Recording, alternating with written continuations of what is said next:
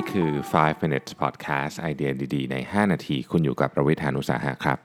วันนี้วันวาเลนไทน์เนาะเพราะฉะนั้นเราก็คุยเรื่องนี้หน่อยการจะได้อินเทรนด์นะฮะ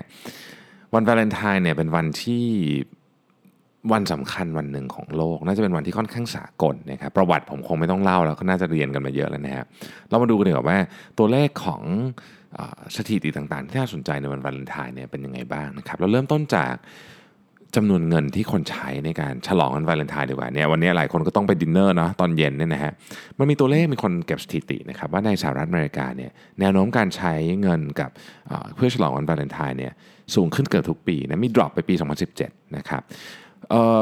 จำนวนเงินที่ใช้นะครับอยู่ที่ประมาณ140เหรียญก็ประมาณ 4,000 กว่าบาทอะไรเงี้ยนะครับก็ต้องลดทอนค่าครองชีพอะไรกันนิดหน่อยนะฮะ55% ของคนที่ตอบแบบสอบถามบอกว่าเนี่ยมีแพลนที่จะฉลองวันวาเลนไทน์ปีนี้นะครับถ้าพูดถึงเรื่องของขวัญ นะครับผู้ชายก็จะใช้เงินในการซื้อของขวัญเนี่ยค่อนข้างจะมากกว่าผู้หญิงนะครับ70% ตอบว่าใช้เงินมากกว่า30เหรียญในการซื้อของขวัญนะครับที่ฝั่งผู้หญิงนะครับ 60% ใช้เงินมากกว่า30เหรียญในการซื้อของขวัญ นะครับทีนี้คนเราเนี่ยฉลองวันวาเลนไทน์กับใครบ้างนะครับแน่นอนมาอันดับหนึ่งก็คือแฟนนะครับสามีภรรยานะฮะอันดับสองเป็นสมาชิกในครอบครัวนะครับซึ่งก็เป็น proportion ที่ใหญ่เหมือนกันนะครับอันดับสามก็เป็นคุณครูนะครับหรือว่าเพื่อนร่วมห้องเรียนนะฮะอันดับสี่เป็นเพื่อนนะฮะอันดับ5น่าสนใจมากครับเป็นสัตว์เลี้ยงนะครับและอันดับ6เป็นเพื่อนร่วมงานจะเห็นว่าสัตว์เลี้ยงนี่มาก่อนเพื่อนร่วมงานอีกนะฮะไม่แน่ใจว่าจะแปลตัวเลขนี้เป็นยังไงดีนะครับตัวเลขการใช้เงินเฉพาะในวันวาเลนไทน์อย่างเดียวเนี่ยนะฮะในปี2018เนี่ยเกือบ 20,000 ล้านเหรียญในสหรัฐเท่านั้นนะครับถือว่าเป็นวันที่มีการใช้จ่ายกันโหดมากวันหนึ่งของโลกเลยนะฮะแล้วเขาไปหาข้อมูลกันจากไหนนะครับข้อมูลที่เกี่ยวกับเรื่องของร้านอาหารข้อมูลที่เกี่ยวกับเรื่องของขวัญที่จะซื้อเนี่ย 37% เนี่ยนะครับหาบนมือถือนี่แหละนะฮะแล้วก็ครึ่งหนึ่งบอกว่าตัดสินใจผ่านออนไลน์ซึ่งอันนี้น่าสนใจเพราะว่าในอดีตยุคผมเนี่ยเวลาไปซื้อของขวัญวาเลนไทน์ครับเราจะต้องไปเห็นของจริงมันเป็นของสำคัญมากๆวันหนึ่งนะครับเพราะฉะนั้นเดี๋ยวนี้ก็คงเปลี่ยนไปเยอะนะครับสั่งออนไลน์กันเยอะทีนี้มันเป็นหมวดอะไรบ้างนะครับใหญ่ที่สุดเลยในสหรัฐอเมริกาในปี2018เนี่ยคือกลุ่มตระกูลเครื่องประดับทั้งหลายฮะเครื่องประดับเนี่ยวันนี้ขายดีสุดๆเลยนะครับ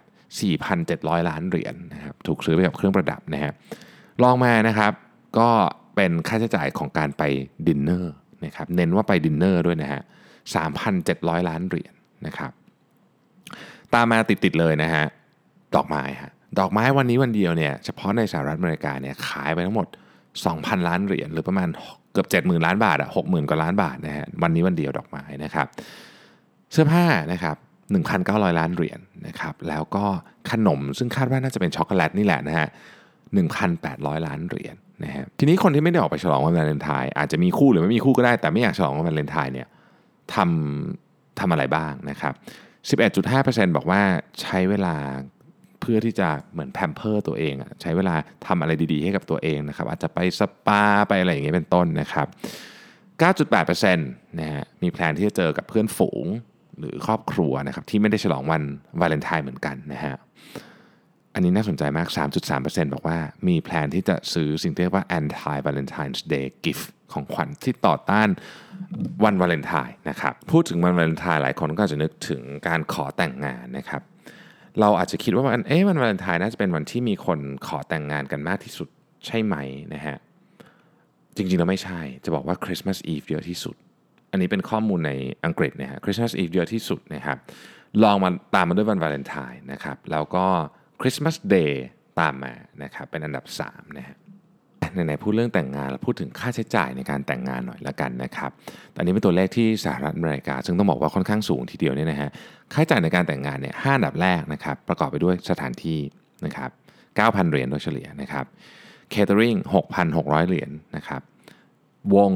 3,800 เหรียญนะฮะที่นู่นก็ให้ความสำคัญกับเรื่องดนตรีมากเนาะถ่ายภาพนะฮะ 2,400 เหรียญ นะครับแล้วก็พวกตระกูลrehearsal ซ้อมอะไรต่างๆพวกนี้เนี่ย 2,000 เหรียญนะฮะค่าใช้จ่ายเฉลี่ยในงานแต่งงาน นะครับที่สหรัฐอเมริกาอยู่ที่ 44,000 เหรียญต่องานก็ประมาณ1,000,000 กว่าบาทนะครับใครที่มีแพลนจะแต่งงานเร็วๆนี้เนี่ยอย่าลืมลิสต์ค่าใช้จ่ายดูให้ดีนะครับว่าเสร็จแล้วเนี่ยเบ็ดเสร็จสิริรวมแล้วเนี่ยเป็นเงินเท่าไหร่นะครับยังไงก็ตามนะครับสำหรับคนจะมีคู่ไม่มีคู่ก็ตามขอให้คุณมีความสุขมากๆในวันแห่งความรักนี้นะครับเราพบกันใหม่ในวันพรุ่งนี้ครับสวัสดีครับ